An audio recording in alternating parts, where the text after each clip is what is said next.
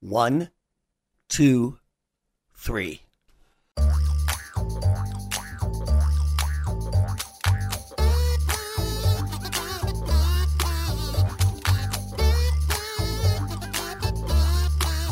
Welcome to Three Song Stories, where the show that asks our guests to find three songs that will always take them back to a memory and story, and then we build our conversations around them. Thanks for listening. I'm Mike Canary. Our guest this week is Jeremey Hunsicker.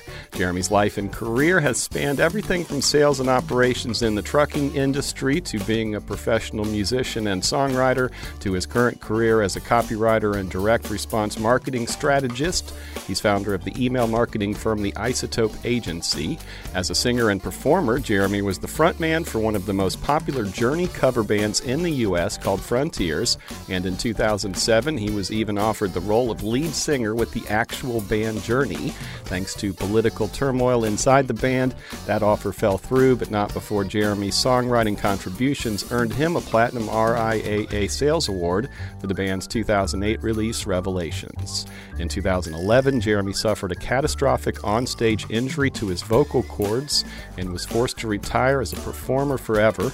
That's when he transitioned back to his copywriting and marketing skills. His bio, which appears to have been written by ChatGPT, by the way, says he was born somewhere east of Kent, Ohio, but spent most of his formative years in Fort Myers, where he attended Fort Myers High and then graduated from Cypress Lake High School in 1989. He and his wife Sabrina met in college in North Carolina on his first day on campus. It was mutual love at first sight. They've now called Western Virginia home for the past 27 years, raising two exceptional teenage boys, and they're passionate about autism and special needs advocacy due to their youngest son's journey on the spectrum. They share their home with a super cool therapy golden doodle named Jack. When not working, Jeremey is a recovering audiophile who, quote, believes digital is better than vinyl and that some cables can, in fact, make a difference, end quote.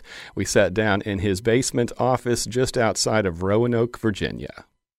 All right, I see that we've got two red lines that are forming here. It looks as though I feel like we could just pluck these right out of that program right there and uh, put them together and remix them and do anything that we wanted to with this conversation. That's what Richard will do. Hi, Richard. Say hi to Richard. Hello, Richard. Richard's going to listen to this. We're going to save this. This All is going right. to be part of it. The, sh- the Awesome. podcast already started, Jeremey. hi, Jeremey. Hello, Michael. We're sitting here in the basement of your lovely home. Indeed. Thank you for doing this. Well, you're welcome, and thank you for coming up to talk to me. Did you actually have ChatGPT write your bio? I had it uh, help me with it. I told it everything about myself. I told it my life story, and uh, it took it all and synthesized it into a 350 word uh, paragraph that I had to then rewrite in order to make it sound like a human. And so, why did it start with uh, as if you were giving a presentation? It started with Today we're joined by Jeremey Hunsicker, the founder of the email marketing firm Isotope Agency. I thought that was very formal for a biography. Yeah. Well, yeah. I, th- I think um, I just kind of gave you the outline and then allow you to present that in whatever way fits the format best. I appreciate that. So, just full disclosure, as I've already said in the intro, Jeremey and I have known each other for 40 plus years, so bear with us. We'll try not to make this too inside baseball. um, where'd you grow up? And how do, would you describe the musical background of your childhood? I knew from like my memory that you hadn't been born in Fort Myers, but where where were you born and how long before you got to Fort Myers? So I was born outside of Kent, Ohio. Uh, I was um basically spent the first ten years of my life in a little town called Brimfield, Ohio, and this was uh, I was born in '71, so I spent most of the entire uh, 1970s in Ohio, which is a great time to be in Central Ohio. The economy was thriving. There's a new industry uh, called uh, the rubber industry, and they were just built, putting out tires left and right. Um, obviously, that's the opposite of what happened. It was uh, a terrible place to be.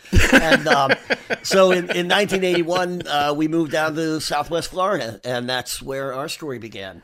I didn't, I think, until just now realize that you were as new to Fort Myers as I was because I came there uh, right before my third grade year, so it would have been like May of 80. So I was actually there before you. Yeah, we moved on New Year's Day, 1981. Huh. So, musical background of your childhood, like how would you characterize it in terms of what you were being exposed to? Um, what were you listening to? Like, what was music around you during those early formative years, including still in Ohio? Well, yeah, I think there's a uh, definitely a chunk of, of my musical memory that, that is in Ohio, and then there's a chunk that's in Florida, and, and it all kind of pieces together. But in Ohio, for the ages of, um, I guess maybe you know, five to nine, I think maybe those three or four years that that I really started having memories of of that kind of thing. Um, it was kind of what I call the soundtrack years because during that time I was listening to music on my own, but that music was uh, soundtracks to the movie Grease, soundtracks to the movie Star Wars, soundtrack to um, the uh, Saturday Night Fever, which I somehow came across uh, the soundtrack to the Muppet movie, which was a huge one, I think. And then at that point, from like 79 to 81 or so, that's where I really got more exposed to what was happening in uh, pop music at the time on the charts and the radios and stuff like that. Um, were you, what were your folks listening to? Was there music being played around the house that wasn't yours? Oh yeah, I, I would sit for hours and hours um, listening to my my parents' records. Um, the basic, you know, trinity of, of Barbra Streisand and Neil Diamond and uh, and Barry Manilow. That's that's what they were playing in the house in, in the 1970s.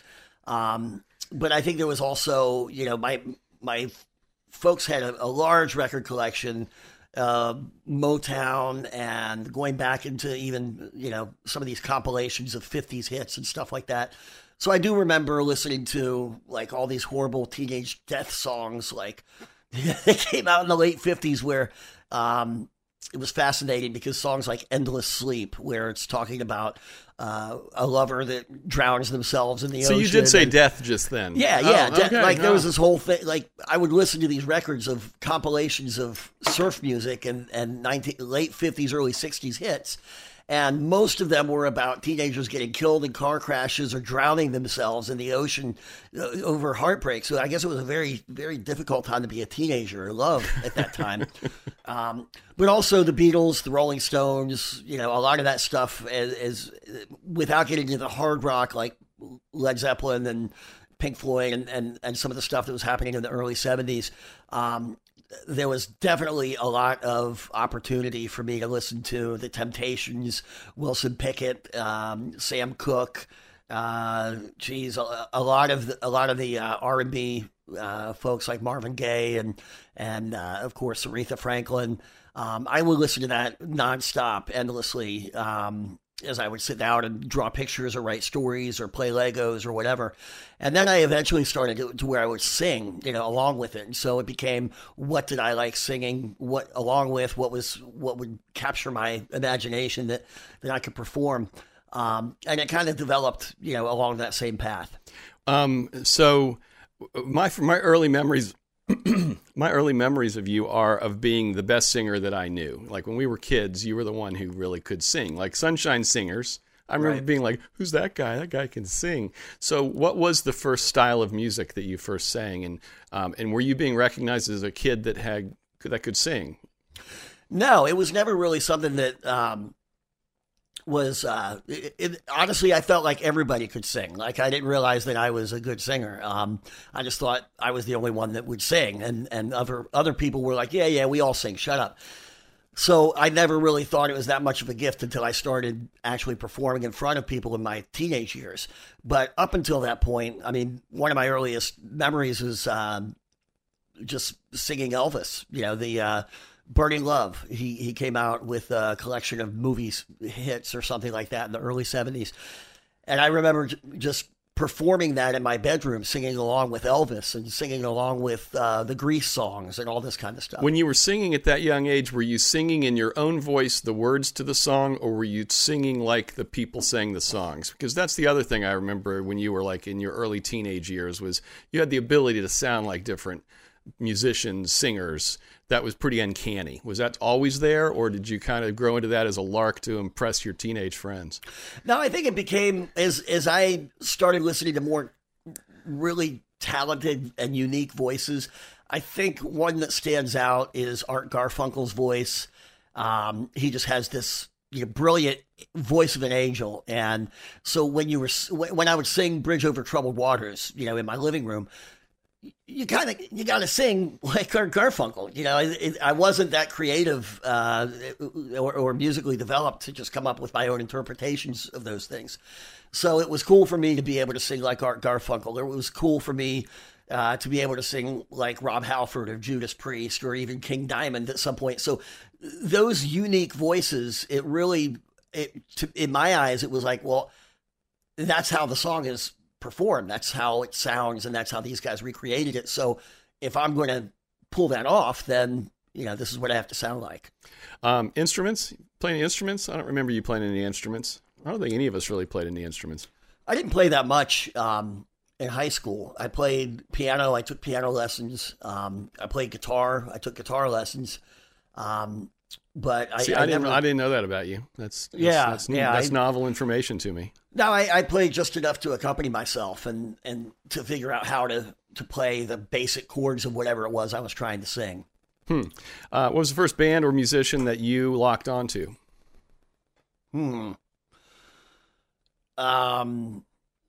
Geez, I don't really know the answer to that. I think that like the first band that I became a super fan, like in in terms of buying all their records and everything, was probably Judas Priest.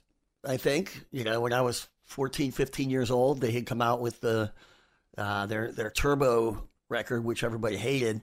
And so I went back and, and, listened to their back catalog and became really obsessed with that, and especially through you know Rob Halford's voice and the the uh, range that he had. Hmm. I don't think I knew that about you either. This is great. Um, okay, before we get to your first song, uh, do you remember the first time you saw music performed live that wasn't church related? I remember the first time I saw music that I thought was performed live that was not church related. And it had a huge, um, it, it left a huge impression on me. But I didn't realize until really in the past couple of weeks as I was trying to figure out what we were going to talk about um, that it was not a live performance. When I was in the first grade, there was an elementary school um, talent show. And I remember this because of the year that this song came out. Um, but I, I went there and there was a, a kid that must have been in the fourth grade or something. So we're talking eight or nine years old. And he came up and he sang, I Can't Smile Without You by Barry Manilow. And I remember seeing this kid at Suffield Elementary School in the gym, you know, all the all the kids are all and the teachers, and he's singing this brilliant Barry Manilow song with this kick line, you know, ending and all the giant modulations and, and, and everybody, literally everybody in the gym is clapping along with this kid. And the teacher's are like, oh my God, this guy is great. And I'm thinking that this is like, you know, a baby Elvis or something. and now and that inspired me so much that I wanted to go home and be a performer because I saw how everybody related to this. And then in the past couple weeks, I've been scratching my head thinking, how could an eight or nine year old song have kid have sung that song? It doesn't make any sense.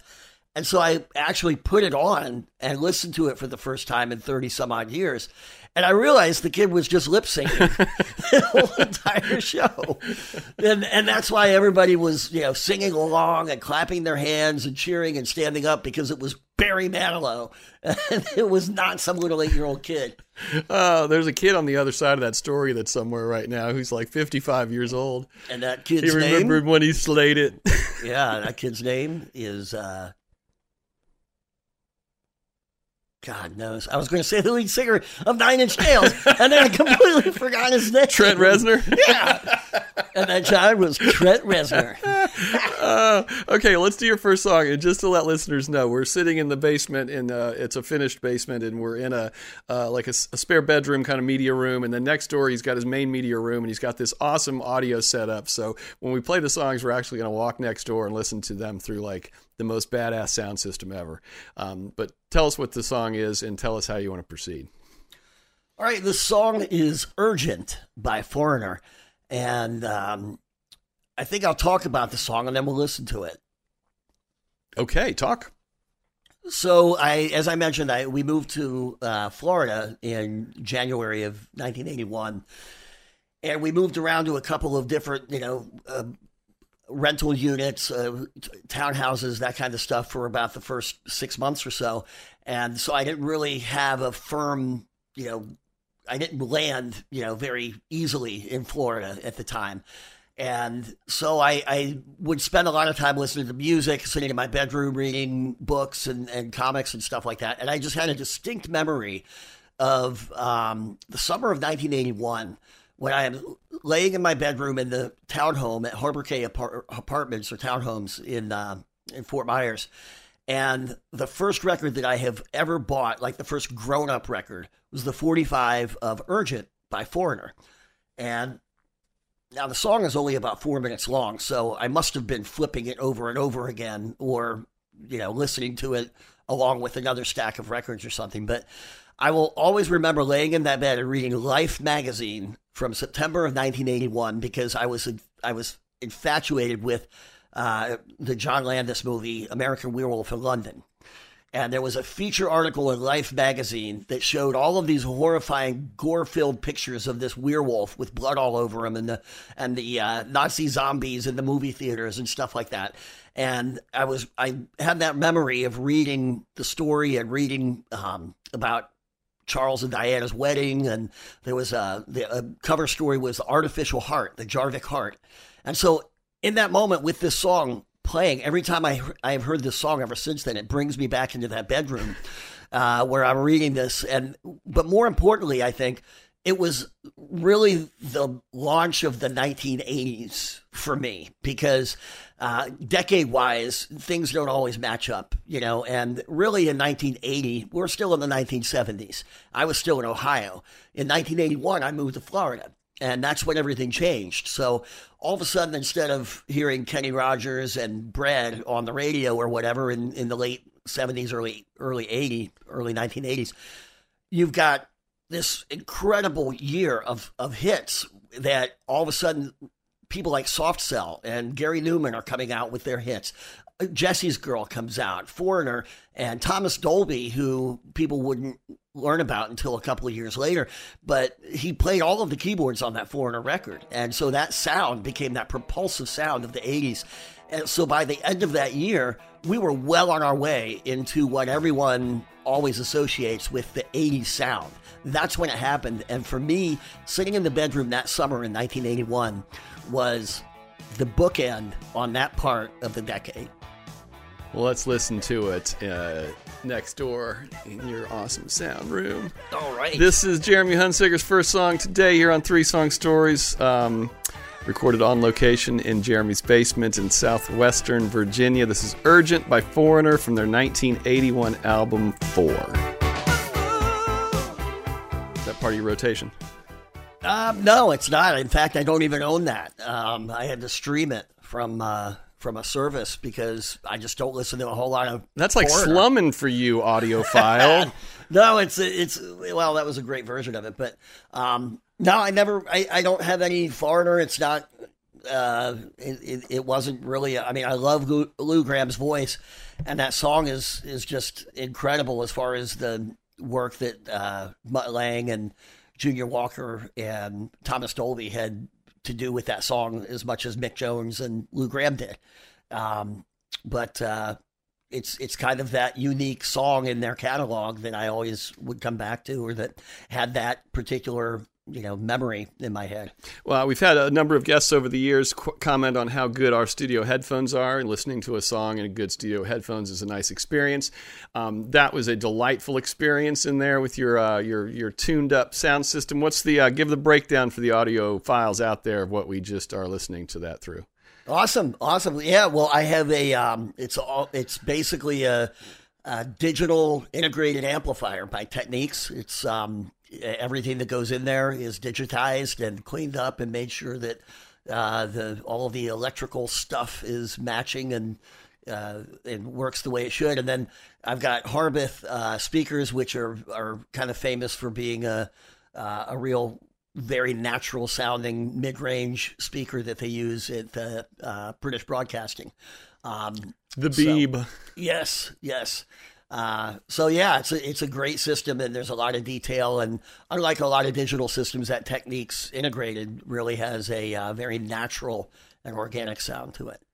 Um, your bio ends with that um, some cables can, in fact, make a difference. Yes, I, I'm going to press you on that. Well, I I think that um, to say that cables don't are there's a there's a large debate in audiophile uh, communities, largely uh, separating people with engineering backgrounds and people who just like to spend money and listen to music. And of course, they're both polar opposites. But the reality is that how you construct a cable is is going to affect the sound that it transfers, maybe very, very slightly, or however uh, you know noticeable is, uh, you know, maybe that's the placebo, but it does change the sound.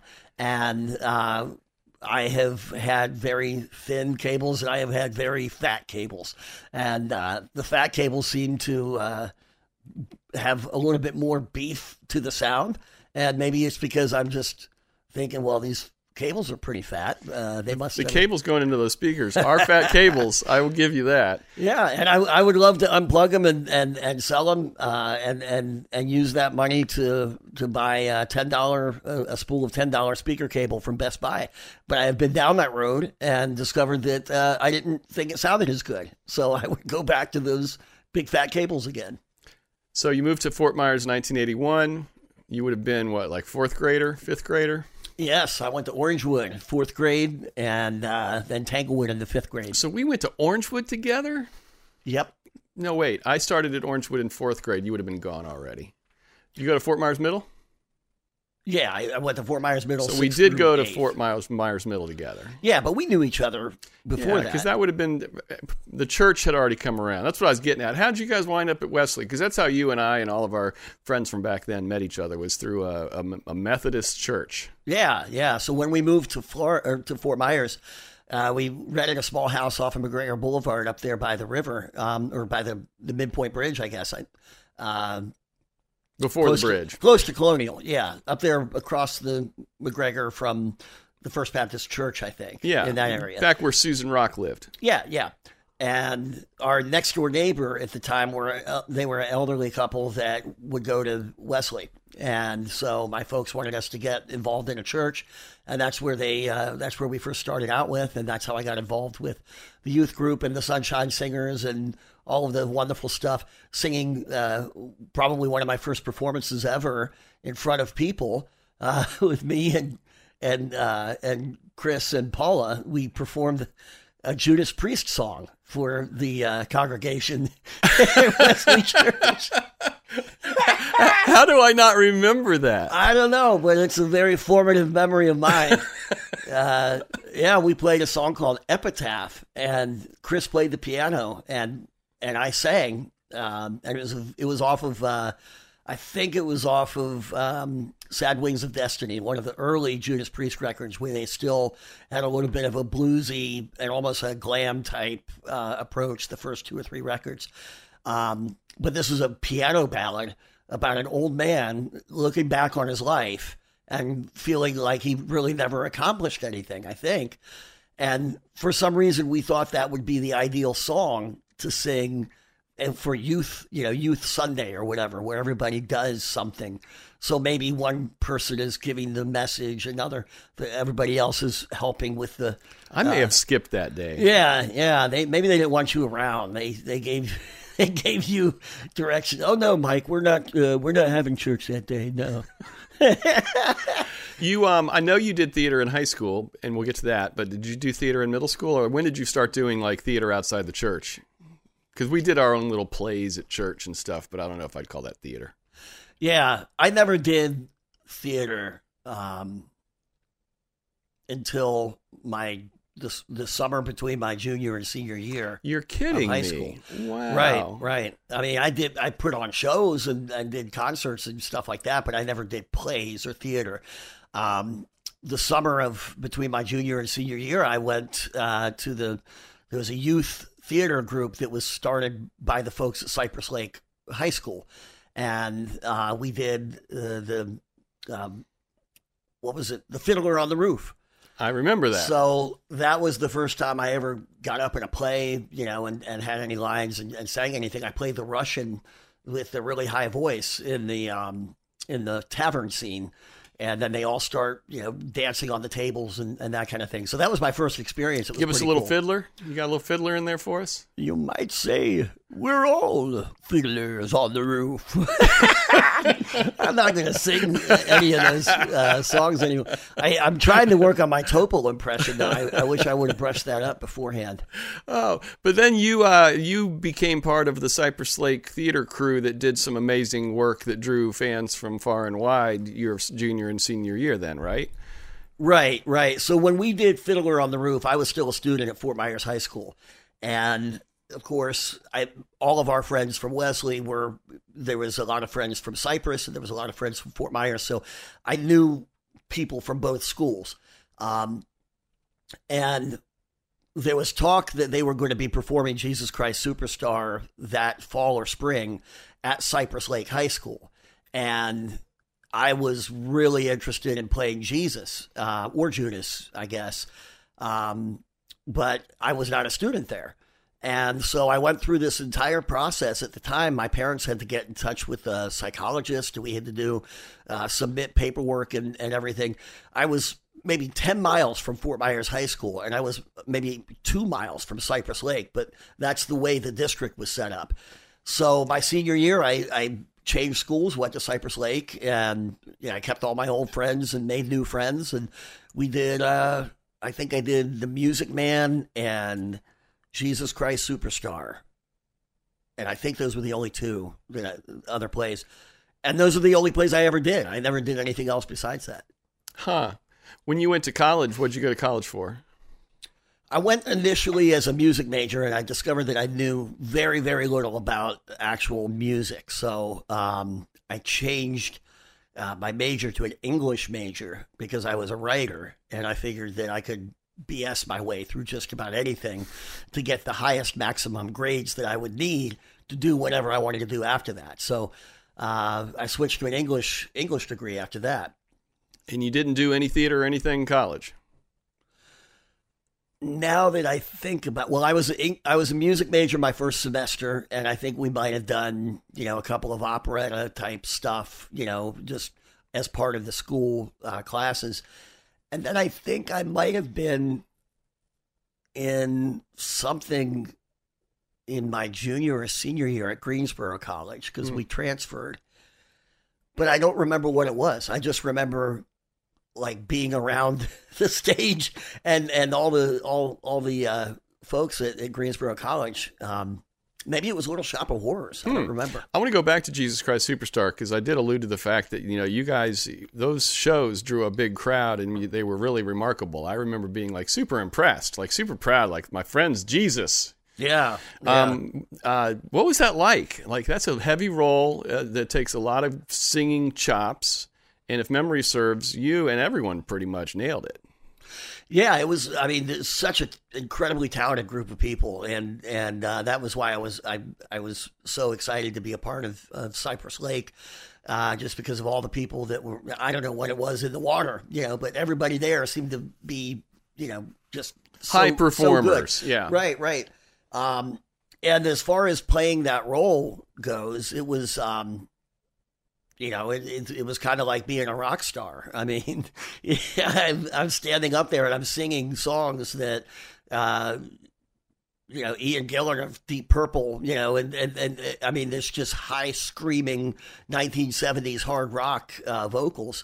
And, um, you know, everybody loved it it's the kind of role that either you get it or you don't. Like there's no like 80% there and people are like that was pretty good. Like 80% there isn't good enough for that kind of role. Right. And you really guys you got there. It was amazing. Oh, thank you, man. Yeah, I remember it fondly. All those years of uh, practicing Judas Priest paid off with the high falsetto screams.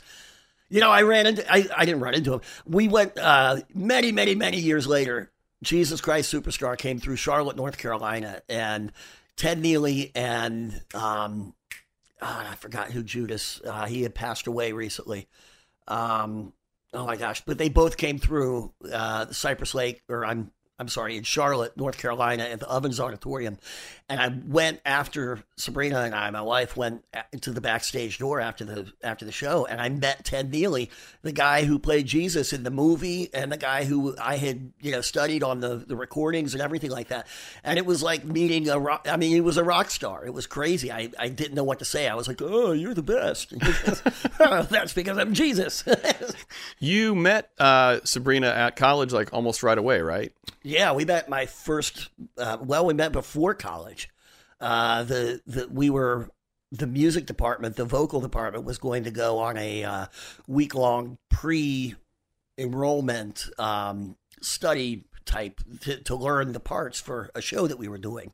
So we were there a week ahead of time, and then we went to St. Simon's Island. There was a um, down in Georgia. There was a um, a church camp or something down there because this was a Methodist university, and we went down there and rehearsed for the week. And so we met the first, the very first day uh, that I got down there, and we were waiting for to get on the bus, and she's standing there, and I was standing across the parking lot, and she was, you know, a very friendly person, uh, always uh, eager to make people comfortable, and uh, I fell in love. So. and she did too, right? Yeah, she loves that. She uh, she's still here, so yeah. Uh, any musical memories associated with your time in college? Concerts? You guys going to concerts? Not really. I was never really a big concert guy. Um, I think you know there was a few shows that we went to that, that they weren't big. I mean, we went to see. I went to see um, Bela Fleck and the Flecktones back when Howard Levy was still playing harmonica and piano with them. Um, that was one of my first concerts, actually. I think that was probably 91 or 92. Um, we went to see Tori Amos on the Under the Pink tour. Um, and then we went to, you know, throughout the years, we've been to a lot more concerts, but not really in college. It, it just wasn't a big, it wasn't a big musical time in my life. When did you form your first band? Was it Frontiers or was there something prior to Frontiers? Oh no, I I sang in a band in high school with uh, it was a thrash band with Eric and oh yeah and, yeah yeah and, uh, was that Wayne Phone and- Sex? well, no, He had a band called Phone Sex. It was not It was the Sprint Sex. phone card era, so it was F O N. It was clever. Oh, okay. Well, no, this was um, in 86, 85, 86, or 87. It must have been around the 86, 87 time because uh, we were playing Anthrax songs that came out on Peace Sells, um, which I think came out in 85 or 86. But yeah, we played, we, we uh, performed, we did one show at the carnival and it was, it was off of down by, um, off of Colonial uh, in Summerlin. There, there was a um, there was a, a weird carnival that was going on, and our thrash band for some reason was going to play there. So we got up there, and I invited my grandparents. So uh, my my you know elderly grandparents are there in this mosh pit, and they're they're always love Jeremey. They're going to follow him and do whatever, you know, watch whatever he does. And we're up there playing Anthrax and Slayer and Metallica and King Diamond and and uh, you know people are getting arrested. And my grandparents are like, "Oh, that was really great." so that was my first band. That was the first time I ever performed. So how long between college and forming Frontiers? That would have been a long time, right? Yeah, we we didn't form Frontiers until 2002. 2002. So almost a decade. Yeah. Um, how did that come about? Well, when I moved to Virginia, I, I, I joined a, a local bar band, uh, just a cover band, a classic rock band, and um, we were playing uh, the limited bar circuit, you know, in Southwest Virginia, and um, it was kind of the typical. Everybody plays the same songs from Brown Eyed Girl to Give Me Three Steps to all the you know all the hits, I guess. And I loved performing, and I loved to do that, but I couldn't you know, I couldn't stand on stage in a bar with people playing pool or watching sports and and and trying to perform. It was just so uh, distressing. So I thought, how do is there a way that we could create something that's going to be an, an, an actual attraction, like that people are going to come and see and engage with and, and have fun? And we had already done three or four Journey songs in our set that everybody seemed to love. And of course, everybody thought, oh, Jeremey, you sound like Steve Perry. And um, so then we just started it here in uh, in Virginia with the same band of guys, and we started doing a couple of shows a year.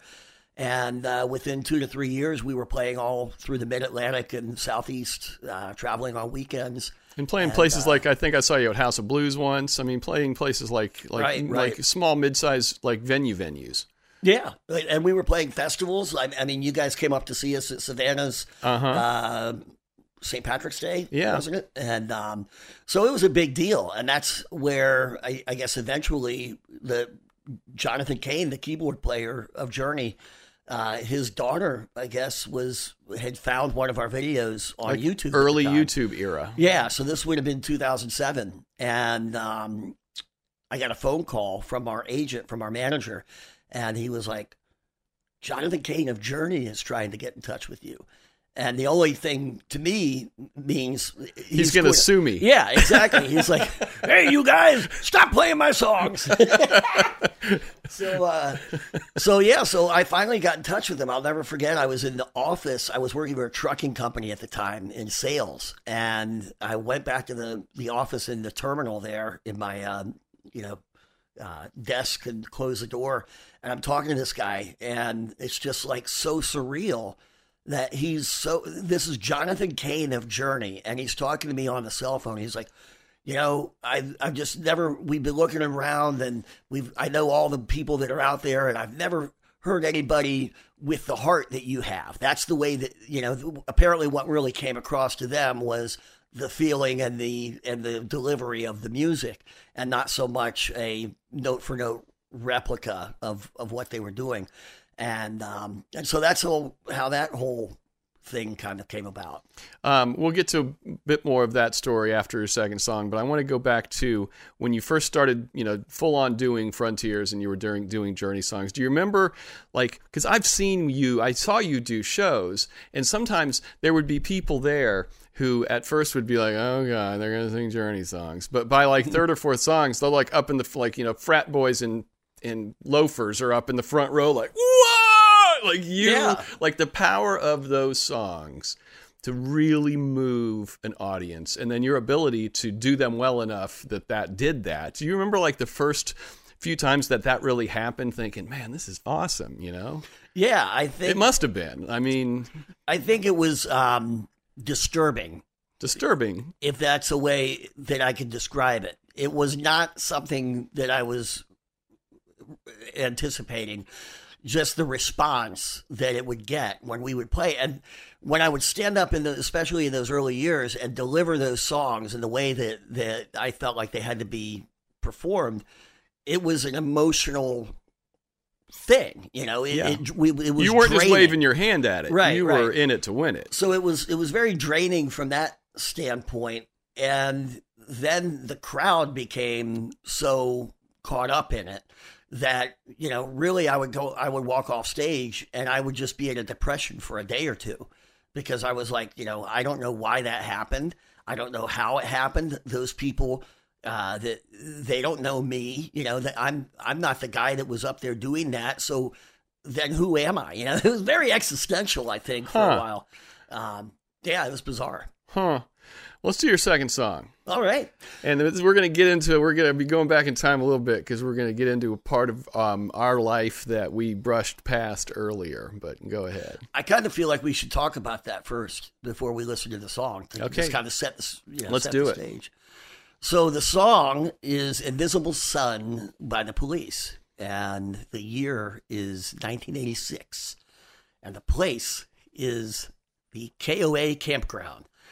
Where was the KOA campground? I think it might have been Arcadia. You know, somewhere within an hour or so drive of Southwest Florida. Right, right. So, so we went there as part of our church youth group, and we had developed a uh, kind of a little clique, a, a group of us there that we've talked about, and you've talked about it probably uh, before on the show. But I don't know if I've gone too far down the Ragu Tour Team Road. ah, I've well, said it. Now it's out. Yeah, there we go. So, uh, we we had formed this this uh, kind of ragtag group of of uh, misfits uh, from going to church and, and the youth group that we were at. And I think the way it started was through these camping trips that we would go on during the summertime uh, to Lake Junaluska in North Carolina. And the road trips that we would have there, and then eventually we started doing mission work in eastern Kentucky, and it would it, it all became a very big thing. This entire culture around it, uh, around the idea of of King Ragu, Yes, King Ragu, who uh, who started off as a, a, character in a Barbie comic book, I yep. believe, and then yep. he, he he got transformed into the king, and we like it was kind of like Dead Poets Society. Yeah. Uh, you know, when that movie came out, I'm like, that's kind of like what we were. Because we were like these kids who kind of knew each other, but formed a bond around our togetherness through this church thing. And even though we, none of us really, we fused. Right, right. And we like stopped on our way up to you know North Carolina and and got um, ragu um, the little me- the, no the little meals oh the meal yeah the little ragu meals and we made uh, like um, like membership cards and then right, we had the right. bandanas that we would wear yeah and we weren't like nine years old either yeah we were, we were like, like 14 15, 15. yeah it was kind of like a gang, I guess, and um, a mild mannered Methodist youth gang. Well, I don't know about mild mannered. We but, had our we had our, our moments, but yeah, so so that's that became a huge part of of my life. I think of all of our lives, and and we're still you know here we are forty plus years uh, later, uh, sitting in my home, and we've just talked about all our friends and everything and what they're up to. So it's an amazing thing that has transcended, you know, time and and and and become this part of who we are. But um, every time I hear the police, the the big soundtrack of those of those uh, adventures, a lot of the time was the singles, the the greatest hits package that came out in 1986, and the one song in particular that I had never heard before because um, everybody knew every breath you take, message in a bottle, the do da da, Roxanne. But I had never heard the song Invisible Sun before, and I didn't really know what it meant. I know to me it sounded like this odd Eastern European Cold War type thing.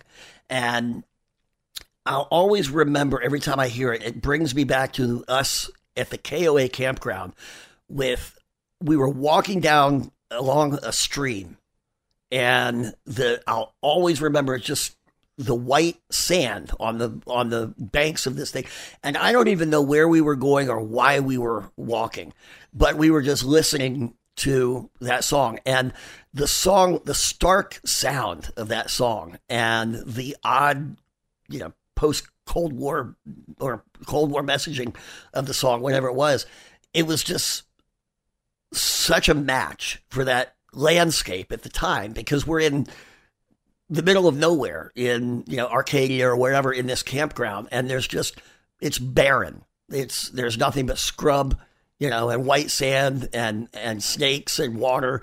And we're just listening to this music and it matched the um it matched the feeling at the time that was just like this weird teenage angst I guess uh, but it, of course, it, it, always brings me back as a springboard to those memories with the Ragu Tour team. Hmm. I have this very vivid memory of we went away. We were in Orlando on our way back from a trip, and we were staying at this place where they had us kind of commingled with kids that were in juvie.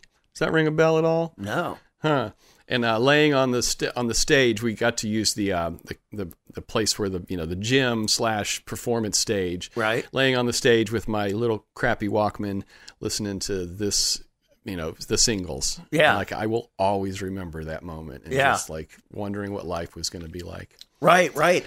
And you know what? Because we were talking about the greatest hits and the singles and everything like that, something that I think about when I listen to your podcast and, and I thought about in preparation is that when you think about your favorite songs, they're not they're not the songs that you would talk about in this kind of format because there are so like if I if I pick one of my favorite songs, there will be 700 moments that that I can unpack that have to do with that from the time I was 12 to the time I was 52. But it's that one song that always brings you back to that time. And like I said, I don't listen to Foreigner all the time. I don't listen to Urgent all the time. I don't. I had never heard of Invisible Sun before, you know, before I started listening to it uh, that that year, and it's it's really the uniqueness of those individual sounds that bring back that specific memory. It's probably like a physical thing in our brain, like that's been marked. I'm sure. Yeah. Well, let's listen to it next door in your badass sound room. All right. Uh, Invisible Sun by the Police from their 1981 album Ghost in the Machine. This is Jeremey Hunsicker's second song on Three Song Stories. This is Biography Through Music. Do you remember that KOA campground? Oh, absolutely. I remember being at the KOA. I remember us walking around through the woods. I remember you. That was like you at peak barefoot. Yeah. Like right. Jeremey used to have like such he you did so much barefooting that you could walk on glass, I'm sure. Oh yeah, it was bizarre, but um, it was barren, right? It was. I mean, my memory of it is that it was very barren. Like Yeah. there was a lot of scrub and there was a lot of sand and no, you know, not a whole bunch of. It wasn't of- like a lush forest. Right, right. And and when I hear that song, maybe that's why that's the one song that sticks out to me is because it's just such a barren song. And so I hear that land I hear that song and immediately it, it brings me back to that landscape of us walking in the you know, the the immense heat and the humidity, you know, is is for whatever reason we were trekking uh, down down the- side of this stream. Um, Because that's what we did. yeah, we, just walked. We trekked with our red bandanas on, Yeah, exactly. screaming red. Unless there was trouble, then we would scream Yellow. yellow. oh my gosh. But before we move on, I, we have to tell a bit of uh, Ragged Tour Team stories because I have this one story It's one of my favorite stories to tell from that time, and it's safe for radio, and I want to get it down on record. So we're at Redbird Mission in Kentucky, which is this little place up in the hills of Kentucky. Um, where they had some cabins behind a main common area, and we would go there for a week and you know do um, you know kind of sli- slightly churchy kind of stuff, you know like you know prayer meetings and things like that. But then we would like send us off and we would go help people like in the community, like solve problems. You know, we do little mission work basically. Yep. But one of the jobs we had one year was cleaning out the barn in the, in the back, and it had stuff in it all the way back to like pre World War II. And imagine a, a group of you know 5 14 and 15 or 16 year olds coming across like 20 gross boxes of world war ii surplus, surplus maxi pads Yeah, yeah. that were like the size of like a like a gold bar Yeah, it was, it was 1963, wasn't it? oh were they from 63 they were okay they I were like think- post yeah. korean war maxi pads Right, right. And, so uh, of course we we uh, we implemented them in our tomfoolery. Uh, I remember we covered the girls' uh, cabin completely. yeah, those were that was the peak of hijinks. I'll tell you what. hey, look what we got! A lot of military surplus uh, sanitary napkins. I know. Let's put them all over the girls' cabin. Confirm a memory for me. So Junaluska in North Carolina, we were up there, and we all at the end toward the end of the week we would all walk up the hill to where there was a big cross. And you got up and sang a cappella to a rapt audience, Yes. Father Figure by George Michael. It, I think it was um, one more try. Oh. Or no, was is that the name of the song? Um, maybe just one more try. Yeah, that was it. Yeah, it was one more try because it's kind of a gospel song, and um, so in the arrangement on the George Michael Faith record, it's a pop song, and it's got this very melancholy uh, synthesizer pad, you know, type background and everything, and this very iconic uh, bass line by Deon Estus that um, that I ripped off of for "Hoping for You," but um, but then when George would go out and perform that song, he was in his very much like I want to shed my pop star persona. So he recreated it as like a Ste- almost like a Stevie Wonder type gospel uh, gospel song with piano and and and this great gospel choir behind it. And um, so that was for whatever reason I thought, what can I sing? I don't want to. I didn't want to get up and sing like an Amy Grant song or something. So that to me, for in my 15 year old brain, was like, there's the connection. This is a, a gospel arrangement of this pop song about a teacher, you know. And of course, it was about George Michael repressing his sexuality. And, so it wasn't quite the fit, you know, at the time. But, But you uh, had like people were like I said wrapped. I mean the the adults that were there, the teenagers that were there, you had them in the palm of your hand. I remember that. That was awesome. That was awesome. And then you mentioned hoping for you. So a different year, we were at Junaluska. I had chicken pox on the trip, so I was in quarantine most of the time. Yes. And you guys played this song "Hoping for You" in the talent show, which your main competition was like some air band, air guitar people. Well, hi Alexa wrist. Um, and and so talk about that a little bit because I just I couldn't go, and I remember you came back and somebody had recorded it with one of those little crappy tape players, so I was able to hear like a a really crappy recording of it. But Right, right. that's a core memory for me. So Chris and I wrote that song because we would go after church um, or in between uh, Sunday school and the church service or whatever. And we would find a piano in the church all, like every week. We would go in there and just play for an hour or two. Um, and we would write songs together that were just, um, you know, like one of them was, I think, a song about. Uh, a pimp who didn't have to pay taxes or something. just it, it- just random nonsense stuff. Tax cheat pimp. Yeah, it was, it was like he, he had a job, he didn't pay no income tax. Now, I, I can't remember what it was, but anyway, so we wrote this actual song called Hoping for You. And it was um, it was like a, a ballad, a piano ballad, but it had drums and, and bass. And then this Chris would rip out this amazing saxophone solo right in the middle of it. And so we put it together with, um, of course, uh, Beef already played the drums, so he knew, you know, that he, that was his instrument. Uh, Biff did not know how to play an instrument, but we taught him. You t- you taught him up to that bass line enough. Yeah, and he so it was easy. It was like three, you know, three notes or something. Um, Rob played uh, Rob. Stacy. Yeah, and uh, and of course Chris played the piano, and then he would jump up and do the saxophone solo. And um, so we got that together for the talent show at Lake Junaluska that next year or later on that summer, and. Um, Everybody loved it. It was it was fantastic. That was the first time I ever had anybody ask for my autograph. Um, and the band I'll never forget. We came off the stage, and the next band or the next contestant up um, was was an air band that was performing "Every Time You Cry" by the Outfield with a bunch of uh, tennis rackets. so we had just killed it with this, you know, this live Original music, original music performed with instruments. Yeah, and and a killer saxophone solo, and and uh, and then those poor guys get up and they're like, you know, acting kind of like the Beatles in 1964, kind of swaying and smiling with their tennis rackets, and I was just like, yeah, I'm sorry, guys, but uh, You, yeah, you recorded "Hoping for You" on an album that you put out later in life um, um, uh, as a solo album, right? right, right, um, yeah. In t- 2011, I put out a uh, a CD that I crowdfunded on Kickstarter. And that was after I had lost my voice uh, from the, the journey thing. I had an injury on stage um, that uh, basically uh, cauterized my vocal cords. Um, so they're not, you can hear my voice now is very different than it, than it was for the first 40 years of my life. Um, and so the last thing that I wanted to do was was I was like, well, I guess if I can't sing anymore, I got to have this record and, and finish it.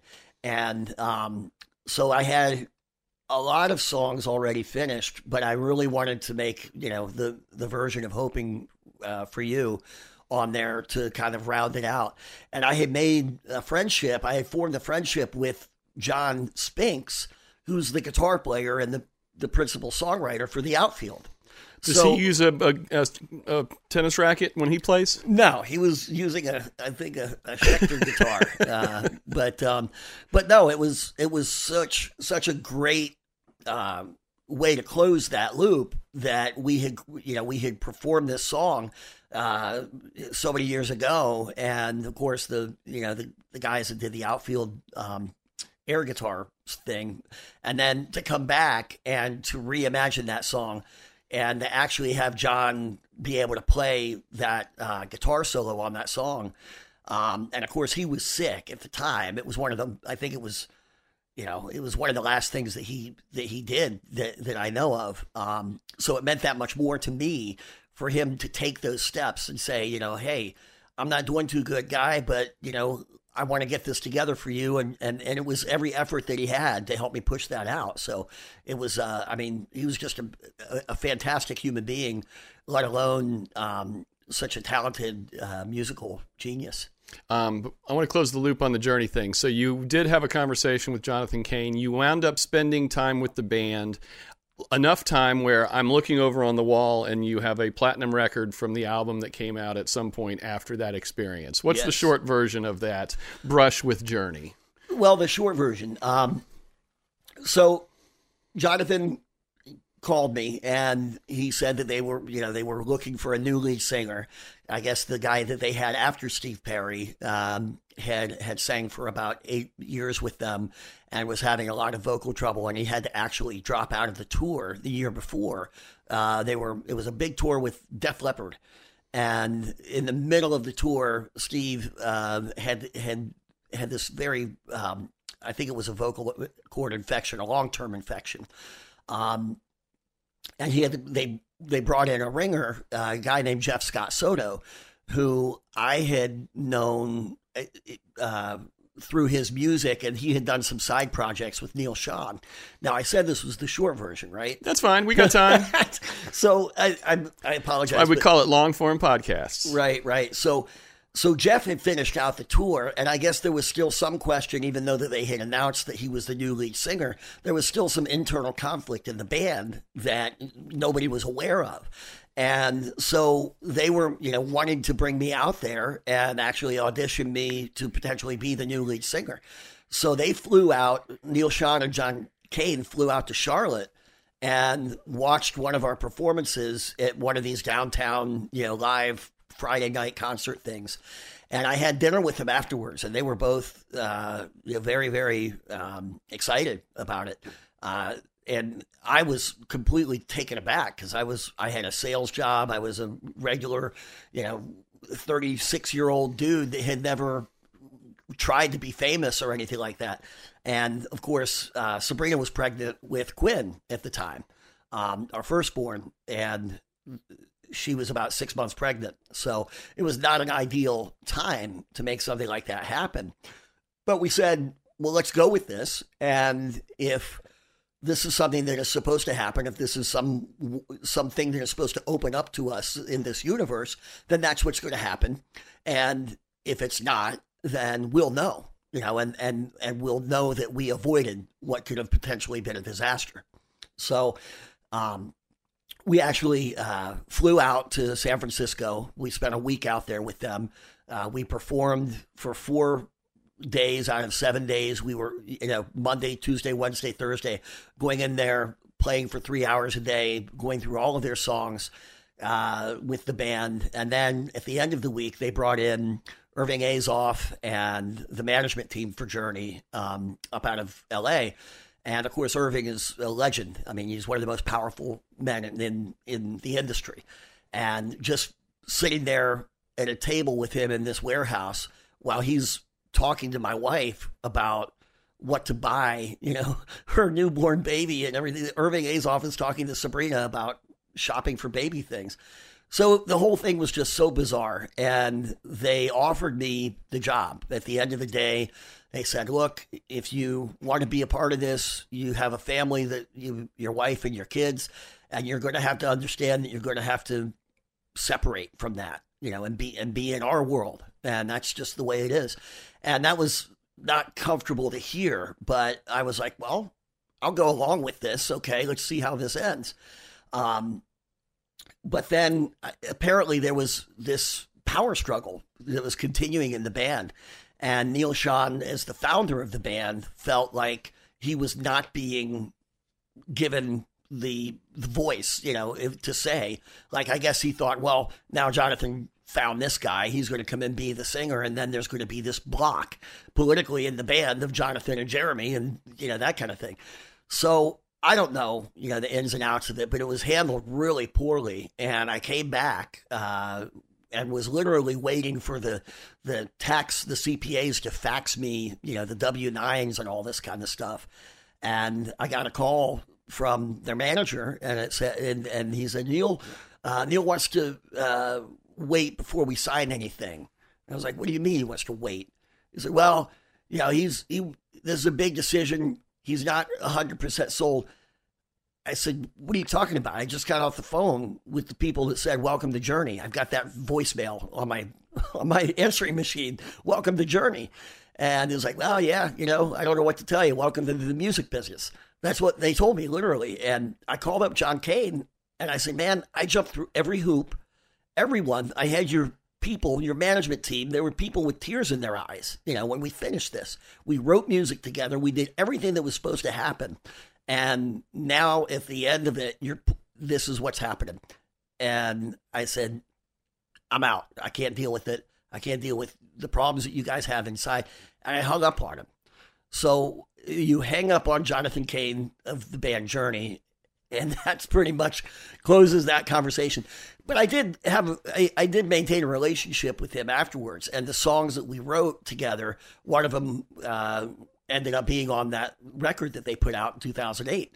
So that was the catalyst for me to go out and start Frontiers full time. Was because I had this million selling uh, album out there with a song I had helped write. Which song was it? Uh, Never Walk Away. Yeah, yeah. Um, Which, by the way, there's a demo of you singing with Journey on YouTube of that song. Yeah, yeah, there is. Um, that and the other song that was already written was called uh, "Where Did I Lose Your Love," and I did I did some pretty significant stuff with that song too, um, as far as writing and arranging some of what was already there. I didn't get credit for that one, so so that's that was maybe a, a twenty thousand dollars I didn't get to see. But at the end of the day, you know, my name was on the record, and I had this story that I could tell. So why wouldn't I go out there and uh, make you know make a go of that? How long did you do Frontiers full time before you finally blew out your vocal cord or whatever? And by the way, is that like like the the ultimate outcome of singing songs like Steve Perry sang songs? Because I think like it seems like there's like a whole row of people who can't sing anymore who used to sing that way. No, for me, it was a very natural voice that I I could I could just sing it. You know, it's that was my I was able to sing the songs. Um, Still to this day, if I'm walking through Publix and a Journey song comes on, I see you singing it. Yeah. In my head. That's crazy. So anyway, continue. no, but um, it, it, was an incident. It, so it, in in Ohio, uh, July Fourth weekend, 2011, um, a big outdoor event um, for the Fourth of July, and so they had all these pyrotechnics and all these lasers and everything like that, and all of this equipment was from 1977, 1982, or whatever. Just you know the kind of that they put in the city warehouse, you know, and, and drag it back out every year for 30 or 40 years. And they had an old fashioned fog machine that took whatever kind of chemicals it did um, that was supposed to fill the stage before we came up. And it was on a uh, road case by a drum riser that they needed to get into. So they pulled it off the road case and set it down directly in front of my microphone, got into the road case, and never put it back. So I came out, the intro of the song, I think was Separate Ways, maybe, but there's this giant two minute, you know, build up and, and of introduction. And I come out and I can't see my hand in front of my face. And all of these chemicals are just blowing directly into my nose and into my mouth as I'm starting to sing. And I felt my vocal cords immediately seize up. And so for the next 90 minutes, I continued to push and sing through that. When what had happened is those chemicals had basically burned my vocal cords. Wow. And by continuing to sing and continuing to perform, um, the next, you know, the next show that we did, I would always recover within a day or so. And the next show that we did was later that next weekend. And I really, you know, just wasn't even thinking twice about it. We got to the venue and uh, all of a sudden it's like, nope, my voice right now is exactly the same way it was on stage you know, last weekend. And come to find out, I had uh, I went to a Duke uh, otolaryngologist. Um, had them look at it and do surgery for it. But there is a sulcus in my vocal cord. And what that is, it's a divot on the interior of your vocal cord. And the same exact thing happened to Julie Andrews. Um, it becomes a scar tissue. So if you could imagine the skin, the material on your fingernail is, um, you know, very rough and, and thick. That sort of same sort of thing is a coating on the inside of my vocal cord. So I no longer have the flexibility. I no longer have that feather, you know, like ability to inflect, you know, my voice, and uh, it'll never change. You so. miss you miss singing. Um, I still sing my own in my own voice. I sound more like Huey Lewis in the news, or you know, uh, Lionel Richie, you know, that kind of thing. I, I like to still sing. I can still sing Urgent by Foreigner. Um, but what I miss is when I look at something like on YouTube, uh, I'll see myself sing Unchained Melody, or I think there's a clip of uh, We Are the World where I did every single voice. And it's like a different person because I can look at that now, having knowing that I cannot do that anymore and appreciate it and say, what in the world? That is so great. That and but I wasn't allowed to think that way back then. And I actually I didn't think that way anyways. But now that I'm separated from that, I look back and what I miss is the fact that that was a part of me. That was who I was. That was what I could do. Um, and that was, you know, that's no longer who I am. Hmm. Let's do your third song. All right. This is a song I am unfamiliar with. Yeah, I'm going to set this one up too. Um, so in January of 2020, um, my wife uh, Sabrina uh, was she got a phone call from the the doctor that told her she had uh, needed to come back in for another uh, another checkup, and um, we found out very shortly that she was diagnosed with uh, breast cancer. And this was in late January, early February.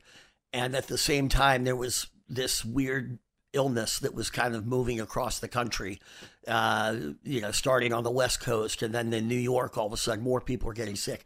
So Sabrina was uh, found out that she had to get chemotherapy and she was going to have to have surgery for this. And the um, the thing at the time was nobody knew what was happening with COVID. So we were having to go and do these chemotherapy treatments out of state because she went to, to Duke to have this done. Um, and these surgeries. And at the same time, nobody could go into the hospital. I'm having to wait in the parking lot, you know, for them to wheel her out. Um, you know, we're, we're scared, you know, beyond any realm of, of imagination um, because of life threatening illness on all sides of us. So it was a, just a very bizarre, surreal time. And this song, the third song, is is a song that I discovered right at the time that this was all happening. And so now every time that I hear it, every time I listen to it, I love this singer and I love this song. But I cannot disassociate it from that moment in time where it was like this weird twilight on the world. And on top of everything else, we were having to deal with this life threatening uh, illness for Sabrina that, you know, we had two little kids and, and is she going to be okay? And, and so she came back from surgery um, and I set her up in this room in this bed right here. The, the, bed I slept in last night, which right, was super right. comfortable. Yeah, because my mom was afraid of spiders. So I think I uh, saw a spider earlier. but I I would I set the lights down and brought her in here, and she's in this stupor. I had just driven her three hours back from Raleigh, and I, I put on very peaceful, calm music, and this song started to play, and I was sitting here at the desk working on email or something, and um, it's just playing in the background, and then I hear Sabrina very weakly uh, after the song is over, and she says, "Well." I'll wait until after the song because um, you're not going to know it. But she says, Is the name of this song How Will I Know? And when you hear the song, it's just over and over. How will I know? How will I know? How will I know? And it's like the most bizarre thing to say when she's laying there, you know, in, in recovery from this. Uh, and she, is the song How Will I Know? And I was like, it is. How did you guess that? So it was a moment of levity, I think. But um, in reality, I, every time I listen to it, it just brings me back to that time.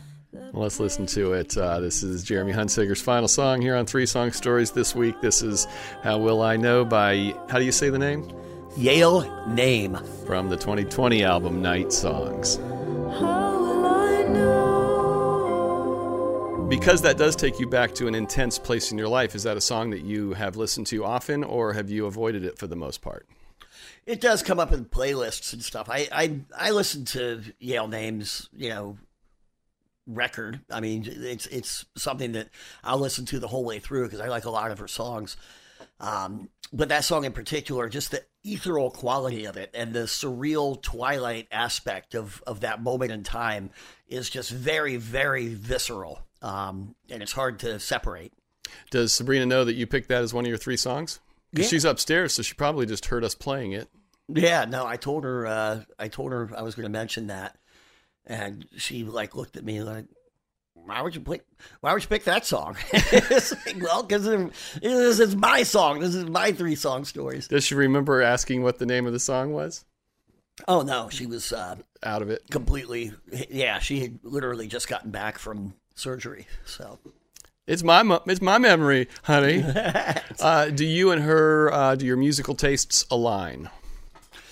no, not really. I mean, they did. They did early on. I think because we all listened to the same popular music. Uh, I think over the past ten to twenty years, um, you know, I've gotten more deeper into the the music that I listen to, um, whether it's jazz and and uh, you know a, a little bit more eclectic music. As she listens, uh, you know, uh, she has her own wide variety of songs, maybe more in the uh, contemporary Christian or gospel music, and and uh, potentially some country songs and stuff like that. And I just don't, I don't listen to that. But we have our shared, you know, discography. I mean, we have 34 years of of history of all of those songs. If you were going to go on a road trip and you're going to put in a CD, not just a playlist, what CD would you guys decide together to put in? Do you think? Together, Yeah, if you were getting in the car with her, no kids, we're driving, we're going to listen to a CD, we got to pick one together. it would be either um, Seal's second album, um, or it would be Peter Gabriel's uh, "Shaking the Tree." Okay. Yeah. All right. Um, you ready for a speed round, Jeremey?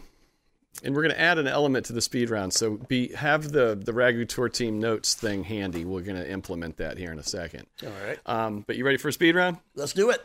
Um, um, do you have a nickname that has stuck over the course of your life you'd be willing to share with our listeners? I do not have a nickname. No. Closest thing you ever, we tried to give you the, a nickname when we were the Ragu Tour team because we had um, offices. Remember, Hi- we made Fawn president because he was Right. he was new to Fort Myers. Yeah. You were the music man. Okay. Yeah. That's not a really catchy nickname. though. No, it's It's like, oh, look, here comes the music man. It's like I'm singing 76 trombones every time I walk in the room. well, I think I was the navigator, which made no sense. Right, right. And, and Biff uh, was the um, supplier. Supplier of what? Things that he would supply us with. He was director of acquisition. He was. Yeah, that's what he was. If we were more grown up, that's what we would have given him. So no nickname. Um, uh, do you do karaoke? No. Have you ever? Yes. What did you sing? I uh, most of the time I would sing um, "Who Can It Be Now" by Men at Work. Uh, I also sang. I, I would like to sing "U2 songs just because it was funny to sing like Bono. And when I really wanted to show off, I would do Unchained Melody. Um, you do obviously do physical me- media music because you've got a record player out there with a bunch of records and stuff like that. So we're just going to skip by that. Yep. Um, but your bio also though does say that you think digital's better than analog. Can you flesh that out a bit? Yeah, I think anything that's on vinyl these days is uh, that's released is digital anyways. It's everything is digital. So you're putting it back in this, you know, you're you're basically putting it into this destructive. So a, a modern release vinyl would have been created using a digital source anyway. most of the time, yeah. Right, right. Yeah, so I have a lot of records that are analog, you know, sourced because when I first got into collecting records a couple years ago, it was more of a nostalgia thing. So I, I would start collecting the records when I was 12, 13, 14 years old. And then as I started getting some vinyl versions of newer stuff that I would listen to, I began to realize it's kind of, there's not really any difference here. You know, it's kind of a, uh, you know, there's not the same visceral electricity in the room when you're listening to this digital version on on vinyl um, and then the ability on digital to just create playlists and listen to multiple you know artists and mixed uh, you know just pick up songs on the fly that the ease of using it i think is a great big benefit over vinyl And back before I busted you for, I called you Slummin for playing that first song streamed because you do have a media center where you import songs and save them as FLAC files. So you are not compressing your digital files uh, because you're a snob. No, every. I mean, there's a time and place for everything. So I listen to Spotify in the car. I, I listen to Sonos speakers on the deck. I mean, if if I'm sitting here in, in a room that I've specifically designed for two channel listening, then you know there's there's going to be a I just had lossless to, source. I just had to bust your chops a little bit. Um, it certainly makes less difference than those fat um, audio cables do. oh yeah, Um, if you were a championship wrestler, what music would you enter to? um, Backstreet's Back by the Backstreet Boys. Is that a song? I don't know. It's the song that goes bow bow bow bow bow bow bow bow bow bow down, and then the guy goes ah ha, ha. and it's like everybody uh, come on and down. Anyways, I think that's the Backstreet Boys singing Backstreet. You know how to do all that, but you don't know if it's them. I think it's them because the alternative is NSYNC, and I don't think that NSYNC would be singing "We're the Backstreet Boys," That's probably a good point. so it must be them. Um, what would your wrestler name be? Uh, Big in a poke. Pig in a poke. Um, what activities or pursuits make you lose track of time the most? Writing, probably writing. If you had to guess, what song would you say you've listened to the most times in your life? Hmm. I don't know. Um, there were songs I would listen to over and over and over again because I would learn them or something like that. But if it's just like the song that I would listen to the most for pure enjoyment, um, I don't know. I just don't know. It would probably be something by Peter Gabriel. Okay. Yeah. Um, song you wish you could hear again for the first time ever. Oh. Hmm. How about Rainbow Connection from by the- Kermit. By Kermit the Frog. Yeah. Um, album you wish you could hear again for the first time. Uh, Judas Priest's Sad Wings of Destiny. Okay, pick up uh, this thing. Okay, so what I have here is uh, I have just some notes that I took a few years ago, thinking back to those Ragu tour tour team times because I'd like to uh, write a screenplay someday and do like a, a an awesome movie reliving our time. So what we're gonna do here is we're gonna go back and forth. You have to just read one, and we have to read. We're each gonna read five, so we're gonna go back and forth. One, two, three, four, five, six, seven, eight, nine, ten. So Okay. out of context, no discussion afterwards. You go first. I just pick one and say Just, it. just pick one and say it. Um, chicken pox. Kung Fu Bicyclist. Beef's Camaro. John the Dweeb number two. There's names in here. Uh, getting busted for shoplifting. Stopping at the cabin with Kaus's axe incident. Yikes. Church plays with Jeremey reading off a clipboard but killing it. I think that's my favorite. Playing basketball and the mom and child showing up and the mom was chewing tobacco. Uh, One more each, I think. okay, Sunshine Singers. Tedford at confirmation with white suit. Awesome. Ah, we had good times. Yes, that was quite a list. That was quite a list, and it's all relatively true. Um, any songs you'll avoid listening to? There were songs that I, I listened to that I loved at the time that I can't listen to anymore because of how what they remind me of, and I guess that, that's what you're asking. But Mostly what I'm asking. R- "Room at the Top" by Tom Petty and the Heartbreakers. I won't even ask you to explain. Sure. Um, if you could broadcast a song into the head of every human in a simultaneous global magical moment, what song would it be? Over the Rainbow Huh. The one, the one that we've all, the one from The Wizard of Oz. the rendition we all know. Yep. Um, do you have a favorite band? Tears for Fears. Hmm. What would your 14 year old self, early in the Ragu Tour team, Mark, think of who you are today and the life you've lived in the uh, intervening time? I think he would be crippled with anxiety. If I, if I, I think if 14 year old Jeremey, if I opened up his mind and showed him the next 35, 40 years of his life, he would never leave his room.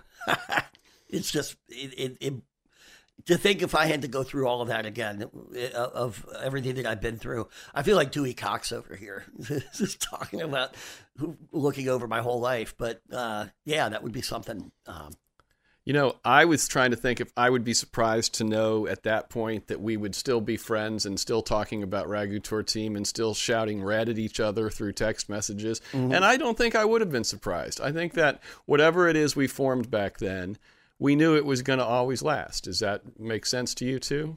Yeah, I never uh, had any doubt that we. I mean, we would probably even make up. We would probably even talk about it. Like, well, yeah, so someday, you know, thirty years from now. Uh, I think it comes down to that Stephen King line in Stand by Me, right? You know which one I'm talking about. I don't. You never have friends like you do, like the ones that you make when you're 12 years old. Yeah. So, well, and that's In our case, did. a little bit older than that, I guess, but um, it was the same thing. You know, I feel like we just went on continually over and over for three or four years. We went on walks to find dead bodies. Like that's all that we were doing. yeah, except we didn't find dead bodies, but we found some fun. That's for sure. All we right, found a pack of cigarettes, didn't we? we we found at least one. oh, okay. It's time for you to recommend three people that you'll share this with that you think we could get on. All right. Um, well, my my network of people overlaps so much with yours that I'm not going to. There's people that would be obvious that I'm not going to mention. In my world, I think as far as copywriting goes and, and marketing and stuff like that, there's some great storytellers that I know that are also very musically inclined. So I would say I'll I'll give you these names uh, and contact information. But Kevin Rogers, uh, a copywriter. Um, uh, Ryan Lee, who's an entrepreneur uh, and and marketer, and a guy named Paris Lampropoulos, who was also a, a musician and a pretty good copywriter. Sounds great. Yep. Um, any final thoughts? When was the last time you did a Bunorama? Oh my God, That's- I think it's probably been at least two or three weeks. any final thoughts? No, man, this is too long. It was too long. I'm glad that we finally got the chance to sit together and, and do it face to face instead of uh, trying to make it happen over the airwaves. Absolutely. It's good talking to you. Awesome. Love you, buddy. Red! Red! This week's parting tune is Hoping for You, the song we talked about that Jeremey and the boys blew the roof off of the talent show with at the summer camp in North Carolina back in the late 80s. This is a slower, more thoughtful version that he put out on his solo album called Every Little Thing. It's written by Jeremey and future Three Song Stories guest Chris Kaus, and it features a guitar solo by the late John Spinks of The Outfield. We make three song stories in the studios of WGCU Public Radio on the campus of Florida Gulf Coast University in Fort Myers, Florida. Richard Chinqui is co creator and producer. Tara Callaghan is host and online content producer. Our production assistant is Jared the Intern Gonzalez. Christophus is executive producer. And our theme song was created by Dave Dave Dave Cowan and Stick Martin at Monkey House Studio in St. Pete. Sleep comes like a dream, devoid of love, absent of passion. Another day still alone. Time I told you how I'm feeling, but that I feel.